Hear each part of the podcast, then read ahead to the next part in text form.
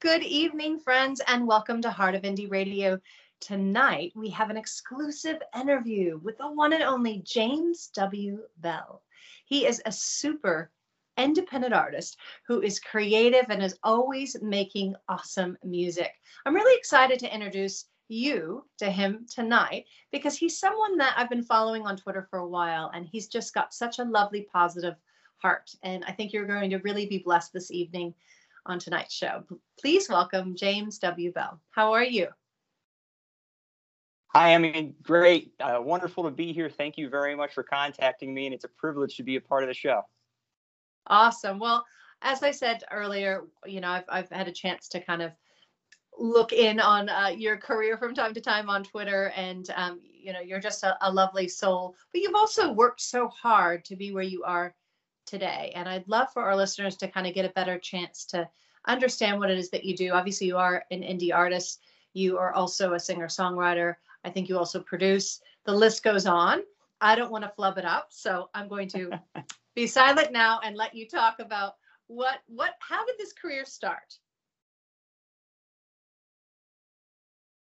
No, absolutely, and and trust me, you didn't flub you didn't flub it up by any means necessary. uh, it's uh, you know um, I was always a musical person as a kid. Um, you know, my, my grandfather and his family were very musical. Uh, I think I like to think maybe skip the generation because my parents were, you know, not very musically inclined. Of course, if they hear me say that, they might say, "What are you talking about?" You know, we listen to records and, and whatnot. But but they did help, you know, with produce my ear and things of that nature by keeping me involved in music, even though they didn't play.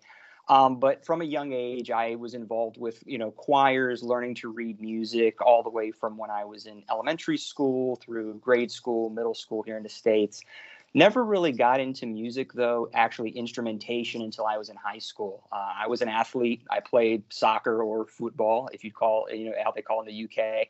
Uh, my whole life and knew by the time I got to high school it was not going to be a career path for me. So I needed something else to occupy my time um, and just you know saw a bunch of friends who were you know performing live in bands and and and in marching band. I thought, wow, that would be really neat. I always liked music. Why not try it? And it just started coming naturally to me.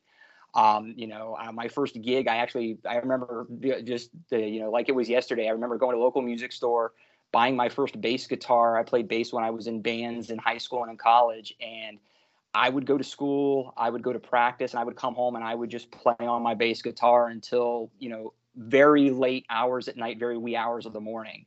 Um, and it was just a passion, you know. It, song I would sit and I would just learn to play how they played and then try to create my own flair to it, you know. And that's how I really, really got my love for instrumental music. Um, and once I played my first gig with my friends in high school, it was just kind of on a whim. We just said, you know, we're going to play at a talent show in front of the entire school. And I'm thinking, what could go wrong, right? It's just a just a thousand kids, you know, who who know me and know that th- this guy doesn't play music. Uh, and once I did that, it was just I was hooked. I was, you know, we, it was just such a such a fun time And creating, go out and and and you know have a, a an emotional a, interaction with people was, was just great. And ever since then, I never looked back. So it's, it's been quite a, quite a run to say. I love that. I love how you just were thrown into the deep end too for your first real, um, real gig in front of all of your, all of your classmates. Do you think that in the last, you know, few years, as as obviously, you know, you've your artistry has grown and and you've you've kind of turned your attention also to um, TV and film and placements there. What would you say is exciting about that aspect? So obviously, there's not a, an audience that you can necessarily connect with, but there's this amazing, you know, storyline or something that you're contributing your music to. What does that feel like? And can you kind of tell us how you got involved in that um, in that arena?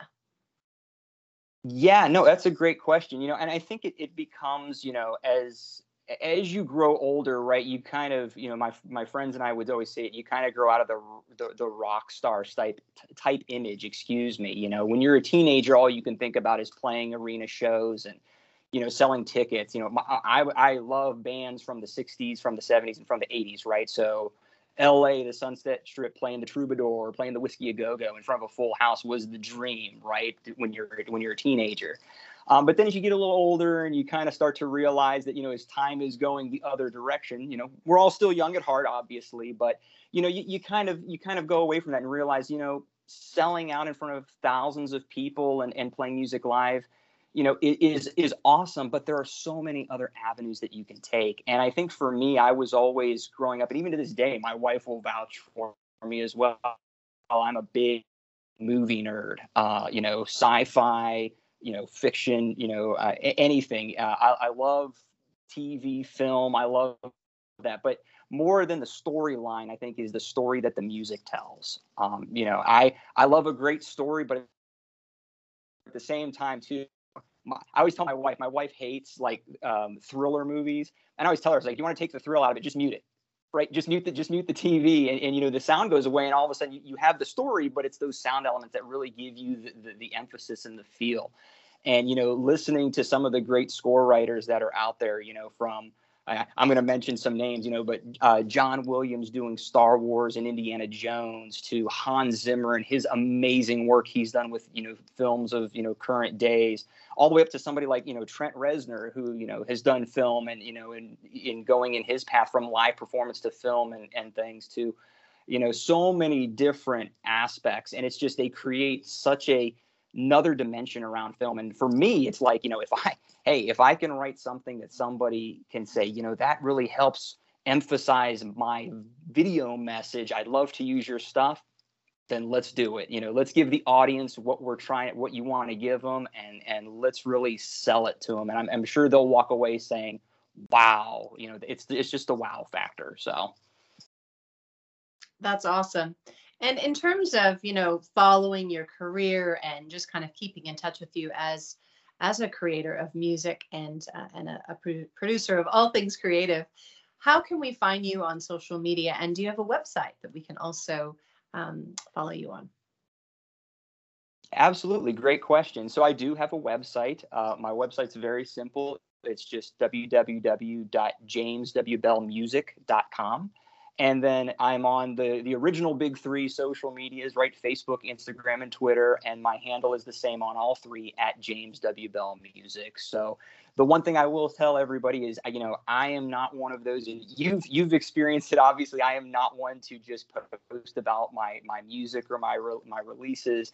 Uh, I, am a, a sports fan. I, I like travel. I like food. I like all sorts of things. And anything that I see anybody doing where it's just like, like you said, a positive vibe, doing things for their community, doing things selflessly for others.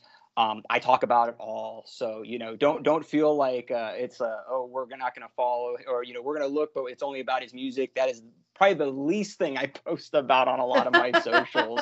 I, I am just all around Heinz 57 when it comes to posting about just things in life in general. So, you know, please, if you if you like those sorts of things, definitely give me a follow and, and check out my my website. awesome.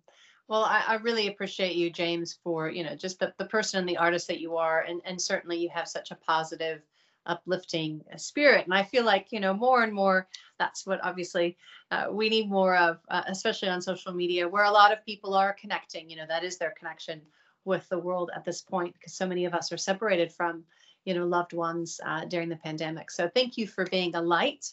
And uh, we really are uh, blessed to have you on the show tonight. And I hope that we get to hear some more of your music in uh, in the next little bit. We will be playing some of James' uh, music a little bit after the this interview. So stay tuned for that.